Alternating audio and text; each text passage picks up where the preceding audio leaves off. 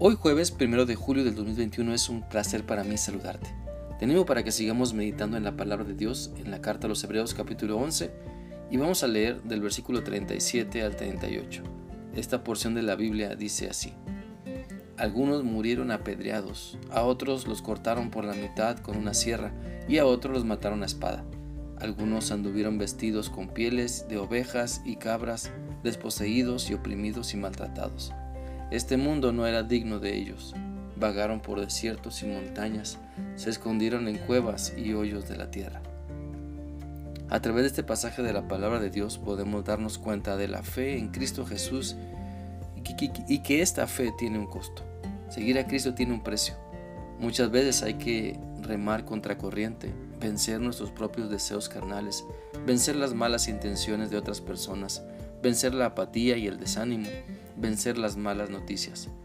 Por eso el reino de Cristo está lleno de vencedores.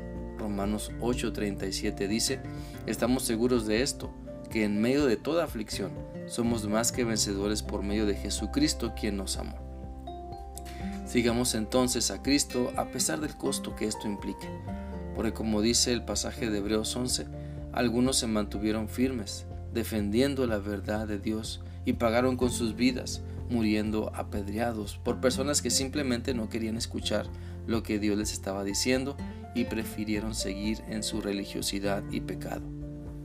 Normalmente, al que no se dobla ante el pecado, las personas que sí lo practican siempre querrán doblegarlo o despedazarlo.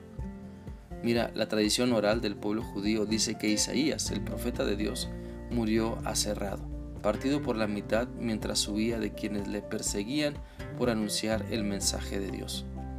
Debemos entender que permanecer firmes en lo que Cristo nos dice siempre tiene un costo. Así que, ¿hasta dónde estás dispuesto a obedecer a Cristo? ¿Hasta donde no te exija mucho o hasta las últimas consecuencias? Recordemos lo que dice la Biblia en Mateo 6:24. Ninguno puede servir a dos señores porque o aborrecerá al uno y amará al otro, o estimará al uno y menospreciará al otro. No pueden servir a Dios y a las riquezas. La fe en Cristo nos ayuda entonces a tomar determinaciones importantes sobre lo que vamos a vivir, es decir, si vamos a obedecer a Dios, sus mandamientos, su voluntad, o vamos a vivir una fe cómoda, donde nada me preocupa, no preocupo a nadie, y lo mismo me da si me ocupo o no. Bueno, esa actitud la podemos ver en muchas personas que se dicen cristianas, pero Dios nos invita a vivir nuestra fe, a demostrar con obras que queremos y creemos en Cristo y que le estamos obedeciendo tomando en cuenta el costo de caminar con Él. Por eso, al igual que todas las personas que se mencionan en Hebreos 11, nosotros también debemos impactar nuestra sociedad con la verdad de Cristo, aunque eso implique ser menospreciado, ser rechazado, ser marcado o incluso privados de nuestros derechos. Nuestro amor a Dios debe notarse en una fe inquebrantable. Nuestro amor a Dios debe notarse en una esperanza viva. Nuestra fe debe impactar a, a los demás porque demostramos que lo más importante es nuestra fe en Cristo. Sabes, siempre habrá oposición al Evangelio. Tal vez primero tú te oponías a Cristo hasta que Cristo te conquistó, pero ahora hay otras personas que necesitan ser conquistadas con el amor del Evangelio de Cristo y mientras nos movilizamos para compartir el amor de Dios, siempre encontraremos oposición.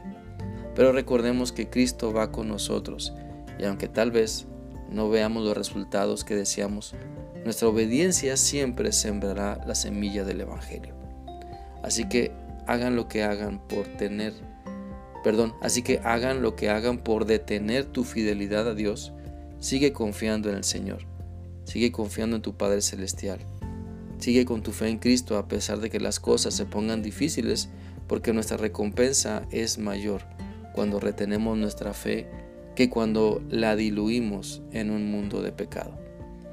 Espero que esta reflexión sea útil para ti y que te mantengas firme en tu fe en Cristo a pesar de lo que venga.